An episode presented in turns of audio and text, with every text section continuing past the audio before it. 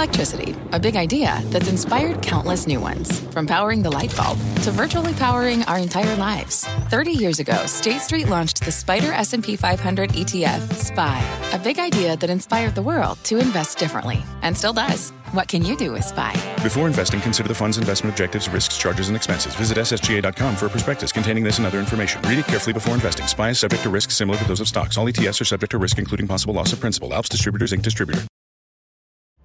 I'm Scott Wapner, and you're listening to CNBC's Halftime Report, the podcast, the most profitable hour of the trading day.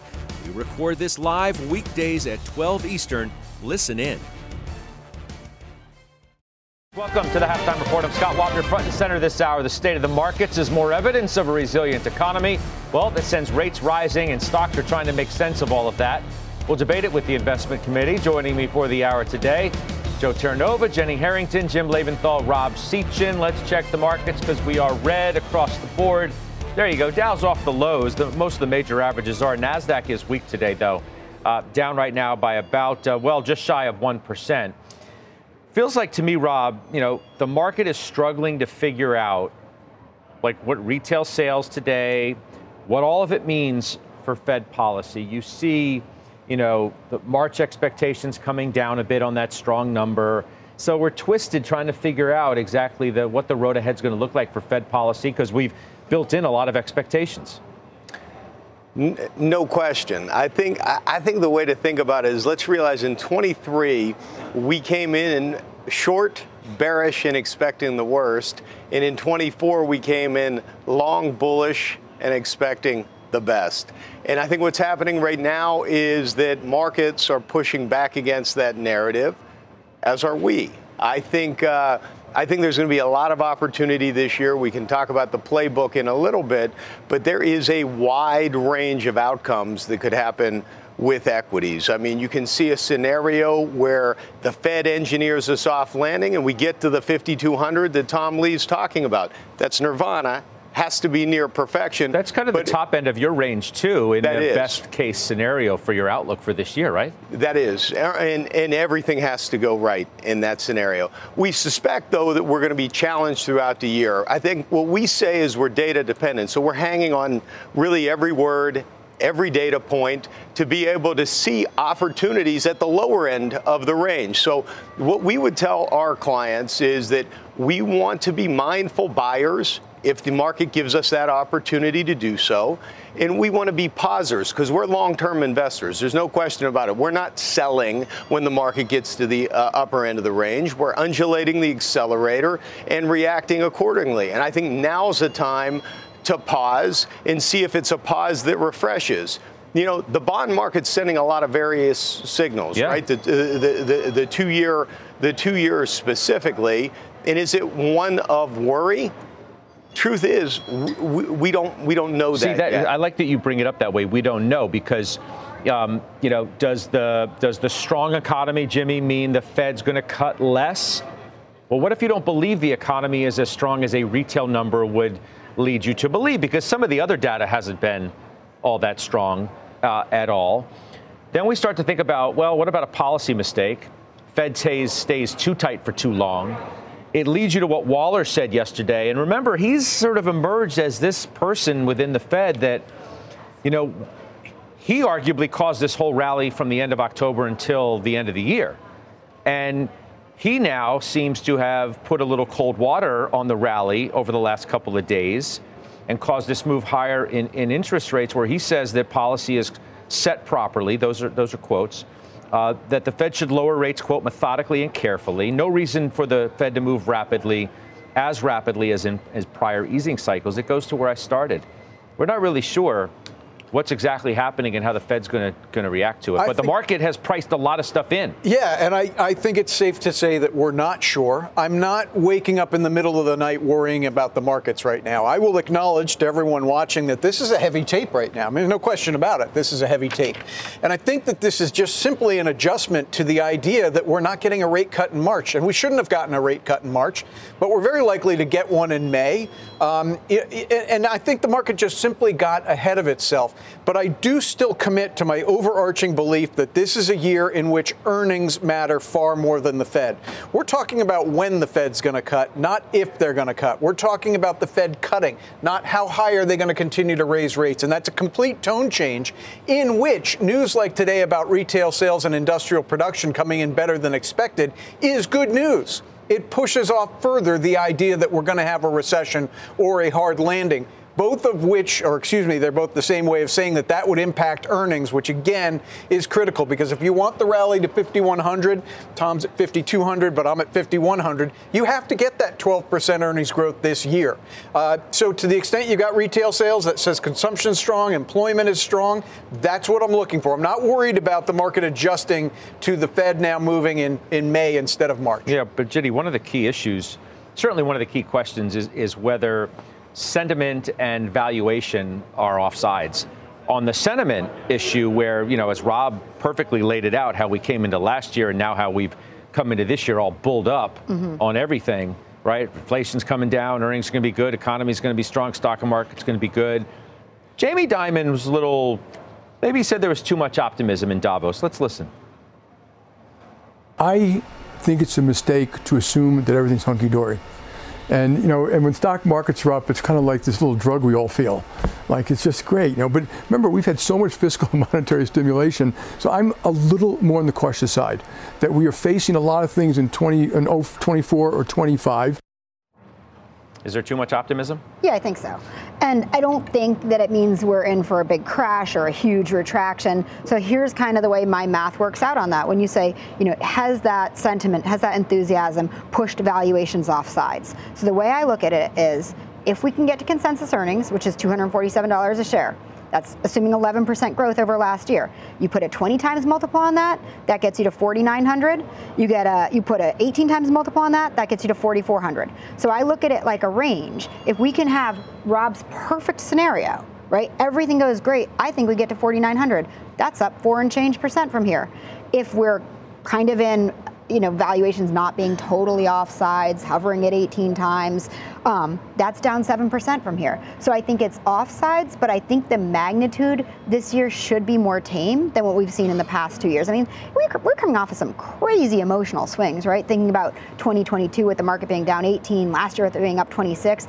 I kind of like where we are right now because we can point to anything, we can point to everything, anything, but I think the reality is we just need time to digest, and I think it's a pretty healthy, I would be thrilled if we end this year flat after a plus 26% year. So I think it's a healthy place to be in where we're not getting crazy with overly robust expectations. What do you think about what Dimon said? I think there are always concerns, whether it's geopolitical or economic. I think in 2024, yes, we have concerns, and I think one of those concerns is what you cited before, and that is ultimately what the direction of monetary policy is going to be. Are they going to make a mistake and stay too long? I think that's the risk, that they do stay too long. I also think when you take the totality of the first 17 calendar days of January, what's missing clearly to me is follow-through. Follow-through from where we were on Wednesday, December 27th, when a 10-year Treasury was 378, and we were talking about a 10-year Treasury falling to 3.50. You never got that follow-through. And Scott, because you didn't get the follow-through, once again, you're seeing that capital is frozen.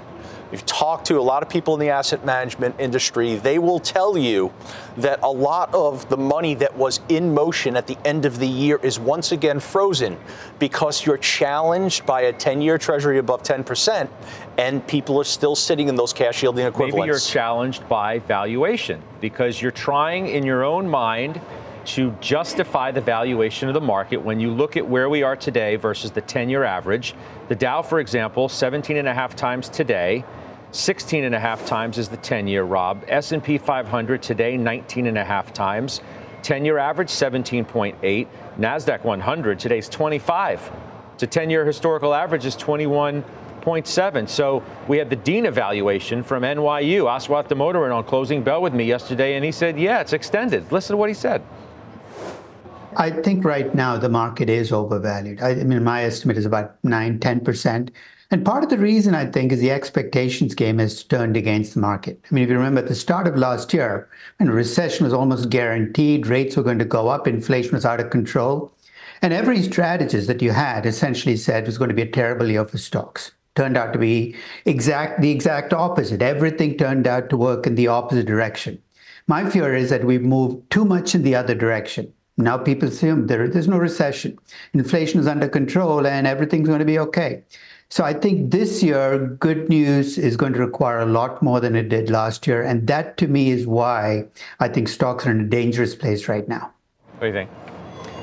I think he's right, at least in the short run, because even if you look out 2 years and you go to 25 and you assume that the earnings deliver and you're at 270, you're still at 17 and a half times. It's still a very frothy market from a valuation perspective. And that's why earnings is so important right now. And if you look at the Magnificent Seven, let's say, and you've seen a dichotomy this year, those that are growing their earnings quite substantially are performing. Those that aren't, the Apples, the Teslas, are really struggling from a performance standpoint year to date. Microsoft, Google, Meta, doing great because they have earnings expectations that are up and they're expected to deliver. So it is a story of earnings delivery, and we think you want to hug that quality trade. Now, that's a trade that's worked for a year and a half. Well, it's, look, we came into this year thinking that there was going to be a shift from the so-called quality, like mega cap, that's what you're speaking of, obviously. And it was going to be this broadening out rally because we were going to pull it off. Pull the soft landing off, Fed's going to cut, economy's going to hang in, and maybe no landing at all, and all is going to be right in the world. But Jamie Dimon suggests maybe things are a little bit ahead of themselves.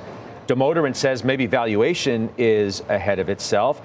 That is exactly why there's been a move back to quality. If you look at the performance year to date, the Russell's down 6. Mm-hmm. People came into the beginning of the year saying that the Russell's the place to be. And we're going to have a rotation. Well, the Russell's underperformed everything by leaps and bounds to start this year, which is just a risk off as the market adjusts to rates. Frankly, in my opinion, it's a move to quality. But But if we're going to talk about valuation, we're not going to cite the small cap sector as an overvalued sector. We are going to cite the FANGMA, which is taken as quality, as overpriced, and not all of it. I'm not going to say NVIDIA at 26 times at forward earnings is overpriced, not with 50% earnings growth.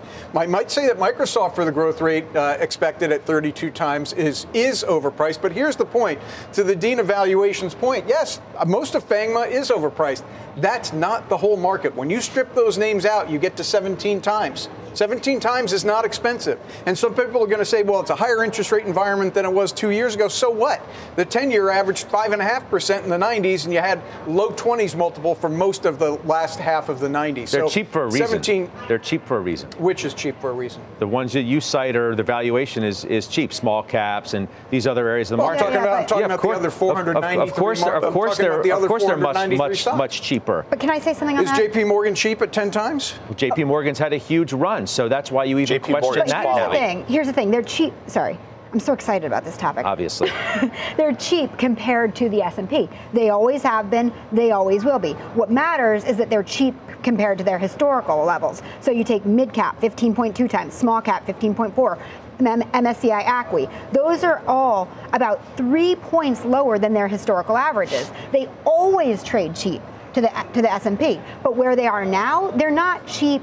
They're always cheap for a reason, but right now they're stupidly cheap. How did we flip the conversation? We were talking about expensive. What they are is not expensive. You cannot say that small caps are expensive. But here's what's happened, though. The burst of activity at the end of last year threw everything off. Because the stocks ran up so much. It was rates-driven, though, Scott. It was rates-driven. It was 100% rates-driven. Right. And so you have this dichotomy between cheap for a reason and quality names that are cheap, because you can look at international indices, small cap indices, and you will find value in there where there is earnings to support those names. And then you'll look at others that have rallied dramatically, all on the back of expectations of very large rate cuts that are not materializing, that the market is pushing back against now. Jim is trying to make the argument that earnings are going to be supportive of those 493 though, right, other Jim? Names. That is, your whole argument is based on that. That is the central thesis of my argument. Yes, and the reason why there's been a reversion back towards mega cap to start this year is because that seems to be thrown in question now. About some of the data has been squirrely. The Fed direction is not so clear, certainly like people thought it was when the calendar made the turn. So you go right back to what you believe in. Scott. Balance sheets, cash, mega cap. Scott, I wouldn't disagree, but let me add to what you just said as far as reasons why the market is definitely heavy, as I said, in the first 3 weeks. There's a lot going on. There is questions about earnings. There's always questions about earnings projections, folks, always, okay? But if you look at GDP growth, where it is around 2.2%, margins improving, I've said this for a long time, you look at the PPI so far below CPI, that equates to margin improvements. It is likely to get that earnings growth. What we're not talking about is all the other stuff, and there's a lot of it. Okay, the Middle East is this close to blowing up. One stupid thing on the northern border of Israel, and that's partly what the market's worried about. It's also worried about politics here in the U.S. and elections across the globe. My point on this is not to say that there hasn't been a rotation of quality. There has been. My point is to say that outside of that quality, if we're talking about valuation in the markets and being overvalued, it's in those FANGMA / quality names. It is not in the small caps at 15 times this year's earnings. Yeah. Yeah, I think we're kind of all over the place. I agree with Jimmy when you're talking about valuation. Small caps are not overvalued, but your point is well taken. And your point is, at the end of the year, you saw capital going into the neglected areas of the market. And it's because of what I identified at the top of the show and what Rob just also mentioned. And it's because rates looked like they were going to move significantly lower. And they have not. And there's an effect of rates moving higher on the balance sheets of companies that are not as profitable as the mega caps. So really what has not unfolded so far this year, as rates have risen, is that people have begun to shed their exposure to these quality names and move into the areas of the market that were neglected last year and are reliant on what the cost of capital is. And that process isn't going to unfold unless you see yields begin to retreat. If yields stay elevated, this is the formation we're going to have. And I think you're going to have this formation through the first quarter. I don't think Jimmy's argument that all these other stocks are cheap or undervalued is the argument. There is no argument to that. Yes, they are cheaper, okay? They're cheaper. There's a lack of confidence to buy those names. It has nothing to do with the valuation of those stocks. It has everything to do with the confidence on the direction of where we're going and what the Fed's going to do. Period. End of story. Can I ask Joe a question? The other 493 ties into this. Let me do this to you. What happens if the yield curve uninverts? What happens to the market? The yield curve looked like it was going to uninvert. Yeah, now it's reinverting. Right? Yesterday, we were sitting on the by what, 25 basis points?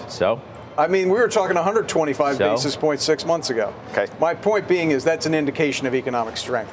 Okay.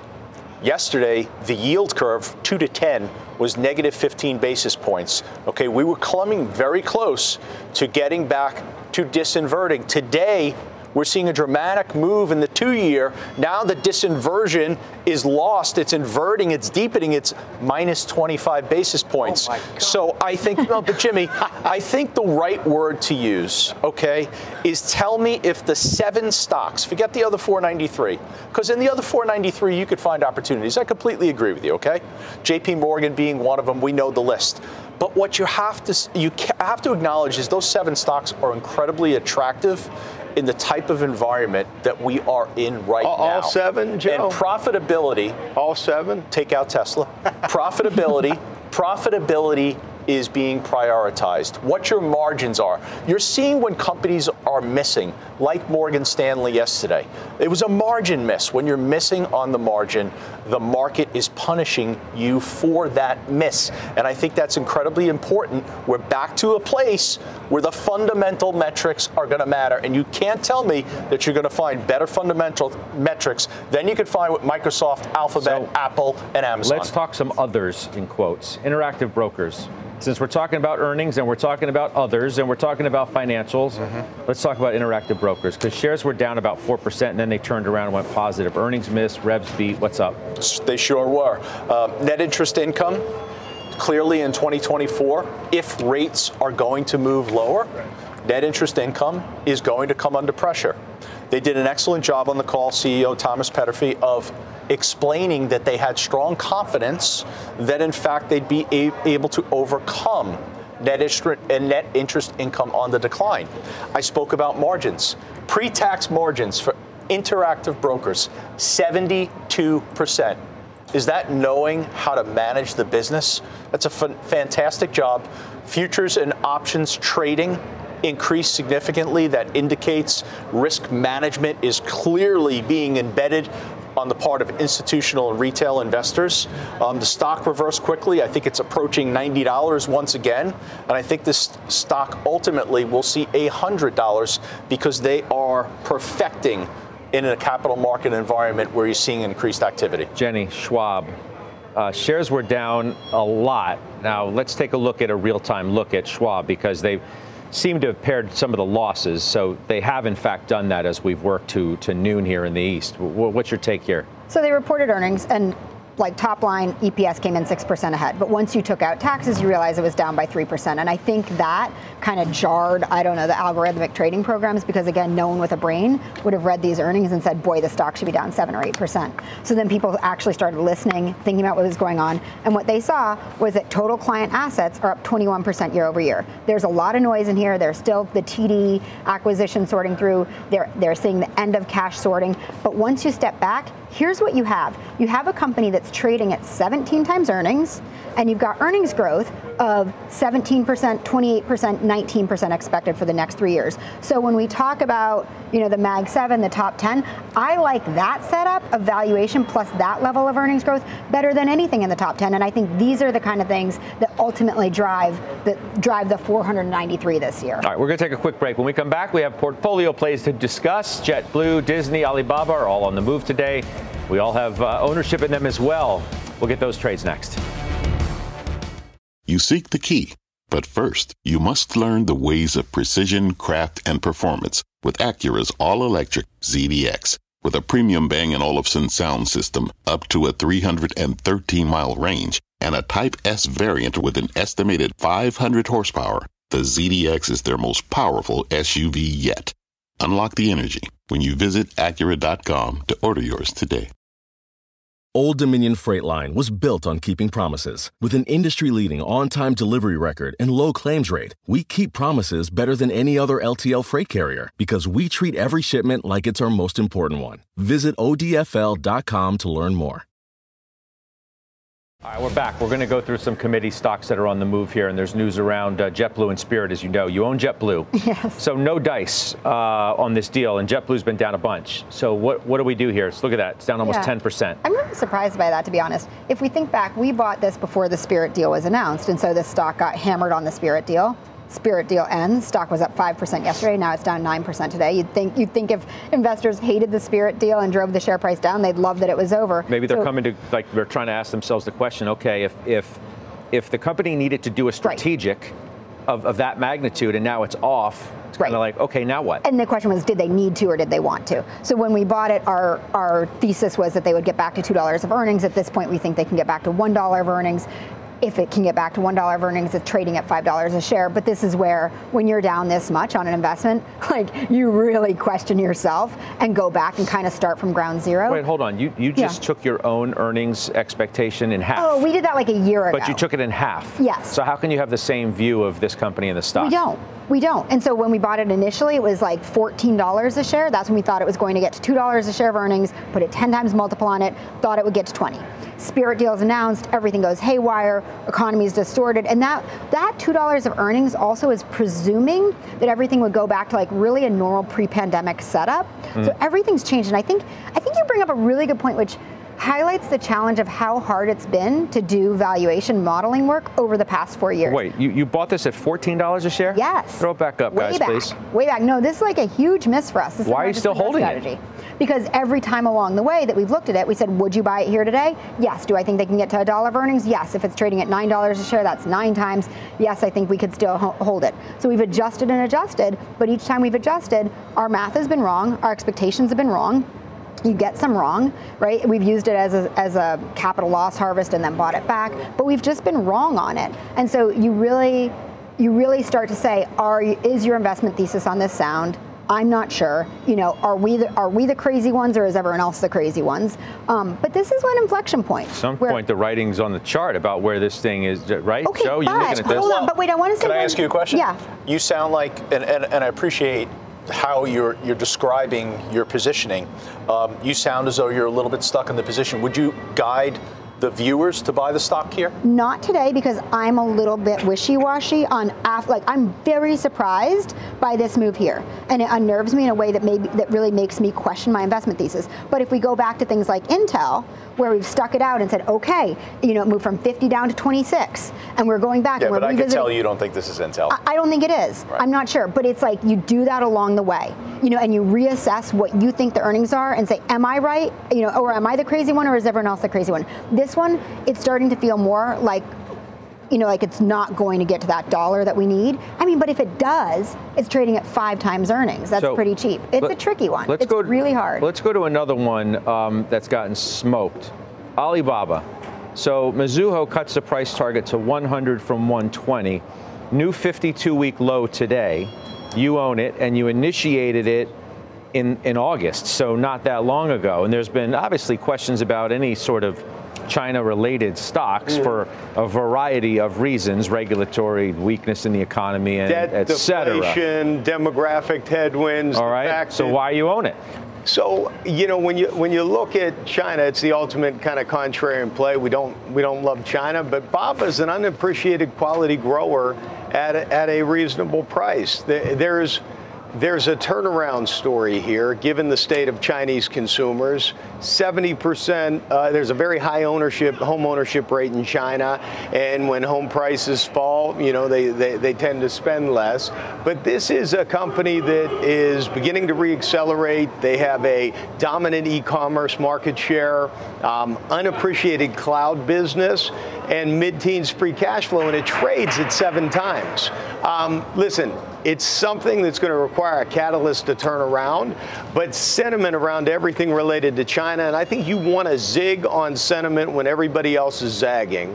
And this is a place where we think it rhymes with our Medi-Call at the end of last year. Sometimes the zaggers are right. We're zagging. No, you said you're zigging. We're zigging. We're going to see if the zig works. Right now, the zags have the upper hand. Morgan Stanley, okay, downgraded over at JP Morgan. Target cut to 87. You wanted to do this. You just I do. Yeah. You nudged me on it. Go ahead. Go ahead. On the next episode of Trading Therapy with the Judge, let's talk about Morgan Stanley, because I have to tell you, Morgan Stanley is a name that I owned for the better part of 6 years. You could say I was passively invested in Morgan Stanley. I saw the business from the outside. I interacted with them. I was really encouraged with what they did. Back in October, the momentum clearly broke down in this name, and I reacted to that and got out of the stock. Momentum presented itself once again. Momentum, nothing else. It presented itself once again in the fourth quarter, and I went back into the name. And I have to tell you, after this earnings report, I'm disappointed in myself that I did that, because I really believe that probably was the wrong reaction to have. It was emotional in its nature. It was nothing more than a response to price. I should have just liquidated and sat on the sidelines. And I've also entered Goldman Sachs. I'm happy to be in Goldman Sachs, but Morgan Stanley's results this week are disappointing. That margin is not where it needs to be. I feel better. Okay, I'm glad you got it all out. Thank you. I'm glad you feel better. That was good. Therapeutic. Yes. Okay, now last one to you, Jenny, because UBS is bearish on retail. One of the stocks which they don't like is one that you own. It's Kohl's, which they continue to rate a sell. So why do you continue to rate it a hold? So, I thought you were going to Disney. What a relief. No. Where do I go? We go here. So in no small part, I continue to hold Kohl's, because I think that each retailer is created quite differently. And this is just like, you look at their numbers, you look at their earnings, you look at the dividend, you look at the dividend coverage. It's an almost 8% yield. They're super committed to it. And they kind of just crank along. The thing that worries me on Kohl's more than any consumer weakness is actually this Biden administration thing, where they're going to like put a cap on late fees, because Kohl's actually makes a lot of money on late fees. So I think that's the bigger risk to the stock, and that's what I'm watching really carefully. Things down like 14% year to date. Oh yeah, but it also had a huge, this goes to the beginning of the show, it had a huge, huge run into year end. So it's just, you know, big moves.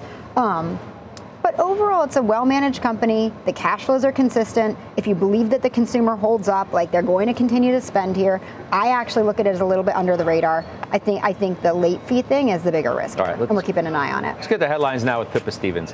Hi, Pippa. Hey, Scott. A Marine veteran who put a black subway rider in a fatal chokehold last year in New York City will face trial. A judge in New York today declined to dismiss the case. Daniel Penny, who is white, said he was protecting other passengers from Jordan Neely's aggressive behavior. He pleaded not guilty in June to second-degree manslaughter and negligent homicide. Secretary of State Antony Blinken is reportedly stranded in Davos after his Boeing 737 plane broke down due to an oxygen leak that couldn't be repaired. According to a Bloomberg report, a smaller jet was being flown from Brussels to fly Blinken back to D.C. after attending the World Economic Forum. And a tragedy in Thailand as a fireworks factory near Bangkok exploded today, killing about 20 people. Authorities inspected the site but did not find any survivors yet. The cause of the explosion is still under investigation. Scott, back to you. Pippa, appreciate that. Thank you, Pippa Stevens. Up next, checking in on the crypto craze. Most of the new spot Bitcoin ETFs are trading lower, and we're going to find out what's driving that action in today's ETF Edge. Bob Pisani has it next.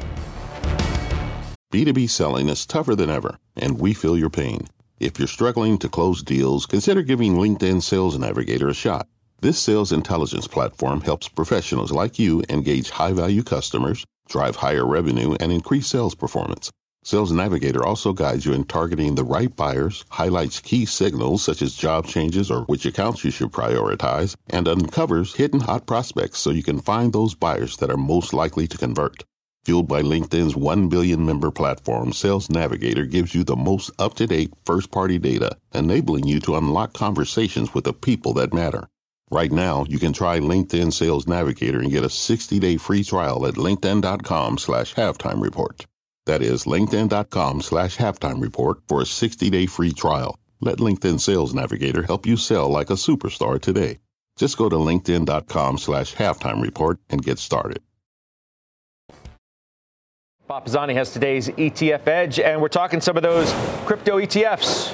We are indeed, Scotty. Bitcoin ETFs launched last week with big volume. So how are they trading now? And what's next? Let's ask Catherine Clay. She's the Executive Vice President, Global Head of Derivatives at Cboe Global Markets. Catherine, thanks for joining us.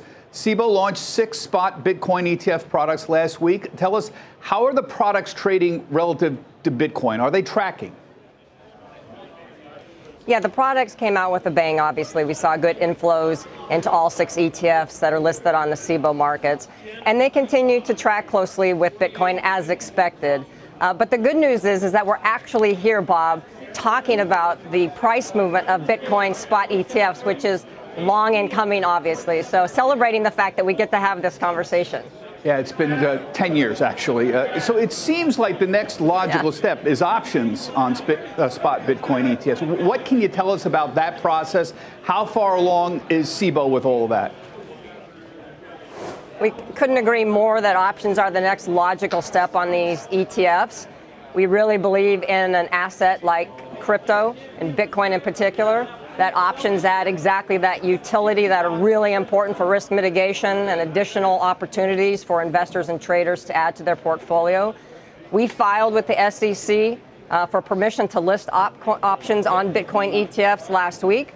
And so we're really in this holding pattern of waiting to see what the regulators will do with our filing and other exchanges' filings as well. I know this is a new product, but how long would you anticipate it would take? Normally, it would be a couple months for a typical product, but I know that it's a new product. Will we see something before the end of the year? It's really difficult to know even if we will see approval. So I want to stress that approval is not guaranteed, and certainly visibility into the timeline is difficult. I think for viewers, it's important to point out why these ETFs are a bit more nuanced than a traditional filing for options on an ETF. And that really comes to the fact that this ETF is based on spot Bitcoin. And so these are different than the historical ETFs we might list on other securities. And so there's more complexity in our rules around these types of filings. It also requires our Options Clearing Corporation to do similar filings with the SEC and the CFTC. You know, I can't help but notice that Bitcoin's two-year peak in price occurred the day the ETFs went public last Thursday. So there's this inclusion effect. We had a nice run-up in Bitcoin going into it, and it's been down since then. Any thoughts on that? Well, as a trader myself, I remember the old adage, you know, buy the rumor, sell the news. I think there was a lot of anticipation running into this announcement with the approved Bitcoin ETFs. There's no explaining day-to-day price movements of any security, let alone this one. I think right now we're in a little bit of a risk-off pattern if you look across the markets today. So it's hard to speculate on just day-to-day price movements. Okay, thank you, Catherine. We're going to have a lot more on the next steps for Bitcoin ETFs coming up on ETF Edge. That's 1:10 p.m. Eastern Time. Catherine's going to be joined by Dave Noddick.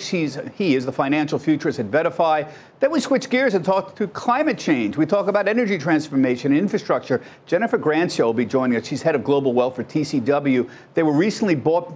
They recently bought Engine No. 1. That was the company. Remember, they became famous for winning 3 seats on the board of Exxon. With a demand to take climate change more seriously, we'll get an update on their Transform Systems ETFs focused on energy transformation and infrastructure and what the website described as brown to green companies. All that coming up, etfedge.cnbc.com. Scott, back to you. All right, Bob. Appreciate the update there. Thank you, Bob Pisani. Coming up, more contrarian ideas for 2024. Rob Sechan gives his today. An unloved sector, he says, has some serious opportunities in this new year. He'll make the case next.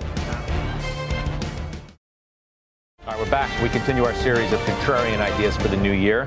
Rob Sechan, of course, is here today. Hasn't given his yet. So what do you think? Biotech, IBB, if you want the ETF. Why is it hated? It's relative performance. I mean, it's been an absolute stinker, underperforming the S&P by 20% last year, which is the largest since the 90s, and by 40% since 2020. And this is despite what's happening in the healthcare space. So why do we like it? Reasonable valuations, returns to earnings growth, low expectations, slightly improving sentiment. You've had some people talk about it on the show this year and all across the network. A bunch of deals in the space. M&A is another one. And, you know, when we look at this, we mainly own it through securities in our portfolios. Amgen, Gilead, Vertex, Regeneron, those are the... All of the above. You have incredible visibility into what we're doing there. Scott. I mean, we sort of demand transparency on this program in case you haven't noticed that up until this point. I do notice. But if I was somebody that wanted to put it on easily, those names represents 30% of that ETF. Yep. I just use that ETF as a way to get that exposure, and then you can rent it. You don't have to own it long term in case the thesis doesn't play out. I got some owners. I'm sorry. Right, Jimmy, you have Vertex. This thing's been a beauty. I mean, just a great story of a company that had a one-trick pony in its cystic fibrosis business, but now has managed to really expand into things like sickle cell anemia and pain medication. That's just a great specific story. I haven't agreed with you on the overall call, but I do find it better to actually pick stocks than go with the index. No, and that's what we've done, but I'm talking about for the viewers that want to The problem with the index and the industry in general is there's a lot of rolls of the dice in here, right? There's a lot of companies that are waiting for a drug to be approved. They're waiting for trials to come through, and it's totally digital. They either hit it or they don't, and that's always left me a little scary. So that's why I like to pick stocks in that sector. Of course, I mean, biotechs are always a bit speculative. I mean, that's sort of, you know what you're getting into when you get into it. Regeneron's yours? Right, and so that's been a home run for us. It's actually to the point where it's been such a home run that we're thinking about, you know, at 20 times earnings and a 4% free cash flow yield, does it still make sense? Does it still have the earnings growth ahead? But I think the more important point is what Jim said, which is within the biotech, which I think it kind of, again, it goes back to small cap, mid cap, whatever it is. Just go in, dig down, do the work, and choose. Like, each of these areas have really great opportunities. That's going to lead you to the more mega biotech names, though, right? I mean, that's where we're all going to be because of the quality associated with those. But my point is, like, there's pockets out there where there's opportunity available, and like biotech is rich with opportunity because the entire thing's been thrown out. So sort through, and you're going to find gems out there. So yeah, Regeneron's been fantastic. We also own Regeneron. Yeah. We own Vertex, and then keep in mind Eli Lilly is trading like a biotech. 1 point on biotechs overall. Let's remember, as rates rise, that's a little bit of a challenging environment for them. All right, coming up, we are going to trade more stocks on the move today. We've got two big winners, two big losers in today's trade. But first, Mike Santoli, his midday word is next. All right, we're back on the half. But there he is, senior markets commentator Mike Santoli with his midday word. This really does feel like the market's not really sure now what to make of that retail sales and yields going back up. You put Waller into the stew, and I'm not sure what you put in the bowl. Well, I think, Scott, first of all, the backdrop is we're 3 weeks into this kind of internal pullback, payback mode we've been in for a bit. And it's really evident in the breadth numbers. Very weak again today. So you're seeing some of the kind of reset happening below the surface of the indexes. And yes, because the 2 month rally got everybody exceedingly confident about both legs of the soft landing hypothesis, the lower inflation, immaculate disinflation, plus resilient economy, you're getting tested, I think, to some degree on both sides of that. I happen to think a better economy with maybe delayed rate cuts or fewer rate cuts is the preferable path. But at the moment, you have to kind of sort through the idea that neither one gets satisfaction for a little while. I was sort of sympathetic last week. HSBC came out downgrading to kind of a neutral or underweight in risk assets temporarily, saying there's a reverse Goldilocks period we might be entering. I don't know if that's what we're in or not, or we just have to have a routine pullback, but it seems like the market's a little bit unsettled. VIX at 15. You're starting to see just some signs out there that because of this expiration week, mechanically we're a little bit fragile, but so far not a lot of damage at the index level. Yeah, no, NASDAQ's down about 1% right now, and as far as, you know, the everything else idea of the market, there's just a bit of a lack of confidence. You can feel it that. Yeah. You know, the buyers are going to come in right now for those other names. People wanted it too bad. They took credit for it. They applauded it. It was a 2 month respite. We'll see if that was all it was. Yeah, we'll do. I'll see you in a couple hours on Closing Bell. It's Mike Santoli coming up. Two big winners, two big losers. Trade them next. Welcome back. Joe, I want to talk about Monster Beverage for a minute because it was reiterated a buy at Goldman Sachs today. Price target 68 from 62. You own it. We just didn't get to it earlier, so let's do it now. Absolutely agree with the call. This is a consumer staple company that grows its revenue 15% over the last 3 years. Think about a consumer staple company with the ability to do that. Recently, it's pulled back slightly. I still think this is going to get above $60. Monster Beverage is clearly in the sweet spot with their business, and they've diversified their products tremendously over the last several years. Okay, so let's highlight two big winners today, two big losers that we didn't get to. Humana's up today, was up 3%. We can take a look and see where it is now. DraftKings was up as well. On reports, the NBA is in talks to take a stake in ESPN, possibly other betting platforms as well. And then on the loser side, Jenny, one of your stocks is on this list. XPO is down 5.5%, or at least it was earlier. What's up? Well, I think I would take that loser and turn it into a winner. It's actually up 120% in the last 52 weeks. So what's happening right here is we see things like J.B. Hunt getting ready to report, and there's concern out there that shipping may be weak. But when you look at XPO versus, say, Old Dominion, you've got XPO still trading at 10 times EBITDA, where Old Dominion trades at 18 times. So you've got a stock that's up 120% over the last 52 weeks, a little bit of concern coming in there, which gives us a little bit of pause. But then you step back and you say, okay, but the valuation is still really, really compelling. Earnings growth should still grow 24% next year. So we're holding on to it. This 5% after a year like that, I'm completely unfazed. To me, it's not even on the radar. Okay.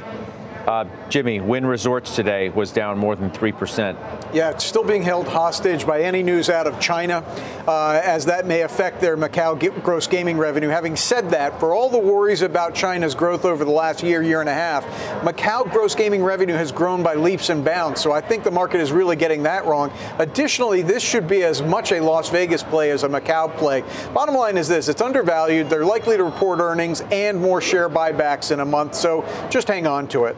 No one else owns any other casino names, right? You look at any of these things? Casinos? Yeah. No, casinos is not something that I invest in. Dinosaurs in the desert, is that what people call them? Yes, I've correctly called them that. You have? Yes, I have. That's what I thought it was you. All right, Jimmy?